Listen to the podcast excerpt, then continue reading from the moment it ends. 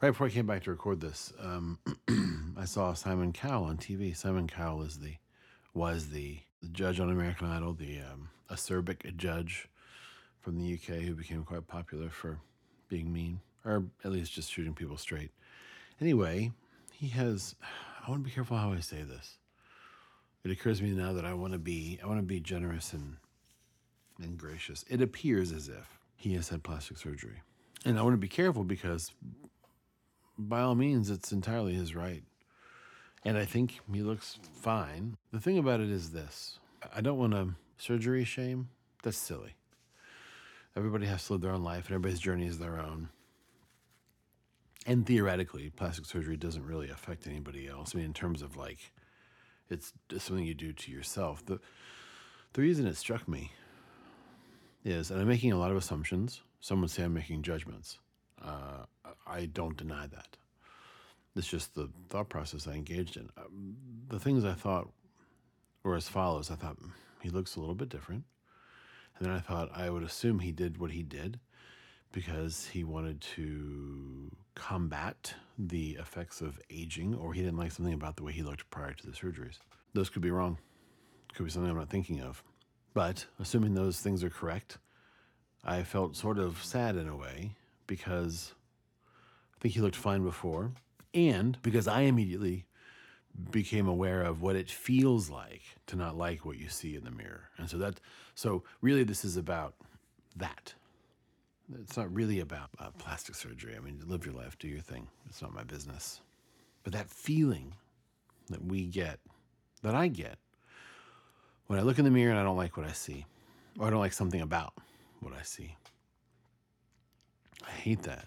If you felt that, I'm sorry. I know I may not know you, but if I may be so bold, I'd, I'd want to say that maybe if you've ever felt that, or if you feel that way regularly now, maybe you're wrong. Maybe you're being too hard on yourself. Maybe I'm being too hard on myself when I feel like that. This is where it gets tricky for me personally. I don't like what I see sometimes in the mirror because I don't like how much I weigh. And I struggle with what I could be doing, but I'm not doing to change that. That leads me down this long, sort of existential crisis of if you really wanted to, you'd do more. I don't have any of that figured out. And this isn't really about that. What I do know, what I do believe, is that today, right now, however I look in the mirror, whatever I actually am, is okay.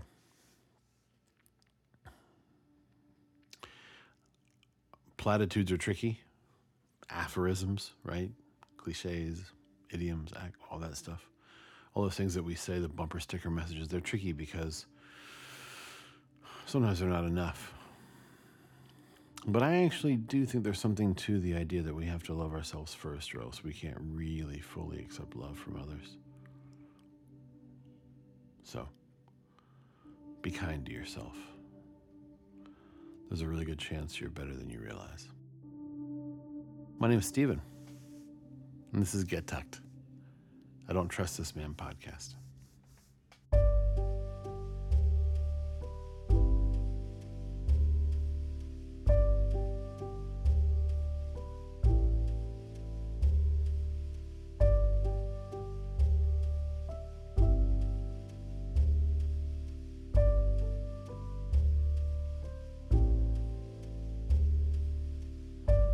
Thinking about control a lot.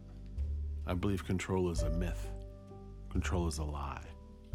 I have the ability to anticipate where a conversation is going with another person. And I have, I had much more than I do now. I had that, I used to have a tendency to attempt to adjust a conversation based on where I could tell it was going. It was always interesting to me when it didn't quite work and it was always interesting to me when I felt like in the moment I was able to divert the topic of conversation to something I wanted to talk about versus something I didn't want to talk about.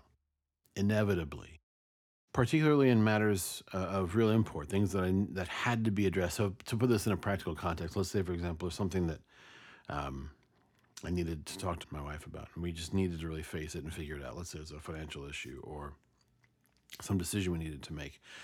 I would be able to tell five minutes sort of ahead of time. I could tell that a conversation would take us to a place where we'd have to talk about that thing.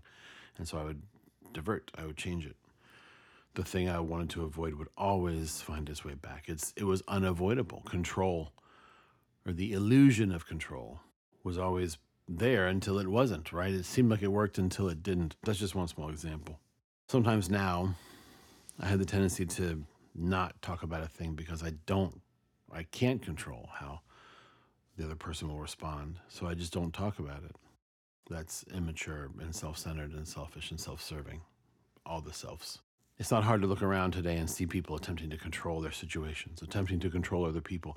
Controlling other people is a particular hot button for me because I've I've both b- uh, been controlled and controlled. I have attempted to be controlled. I was, in my opinion, super duper controlling early on in our marriage, and I I hate everything about it. I have also worked for people who are controlling. I have worked for people across my professional life who very much want to control what other people do. Sometimes subtly, not times not so subtly. And so, because of what I know I'm capable of and because of what I've seen, control is anathema to me, and I can smell it a mile away. control is so oppressive, even for the controller. It's bondage, isn't it? There is nothing so freeing as not being bound by the need to control the actions of another person. That is genuine freedom. I say that because I experienced that. I found myself in conversations, particularly at home, particularly with my wife, where I, I am learning to feel what it is to let her experience emotions in whatever way she needs to, and to let her say whatever she wants or needs to say, to not attempt to control the way a conversation might go or the way a, a topic might be brought up. Attempting to control. I'm, I'm, I'm trying to think about why I don't actually know. I don't know why it is that you control things. You may control things because you don't trust other people to do right by you. You may attempt to control things because you don't believe that the world is built fairly. You may attempt to control things because you don't actually think you're enough. And so you have to manipulate every situation you're in to ensure that you seem to be something that you don't think you are. It may be you need to exercise control because there was a really important moment in your life when you were entirely out of control and the world or your family or God failed you. And so now, looking forward, you'll be damned if you'll ever not be in control. The hard truth is, none of us are ever really in control. And people who are truly controlling can control things for a long time, up until the moment they realize they've controlled themselves into complete solitude. It's hard because we aren't promised a life free from pain, and so I think we want to control how much discomfort and hurt we experience. But as you know, if you're old enough to understand the words that I'm saying, you're old enough to know that there's pain in this world you can't avoid. As much as I hate to say it because I don't want to experience any more pain in my life, I'm good. The truth is, we can't control it. And it's difficult to believe God's promises when He tells us that His grace is sufficient, when it feels like, why don't you just keep us from the pain to begin with? Keep us from the heartache and the hardship.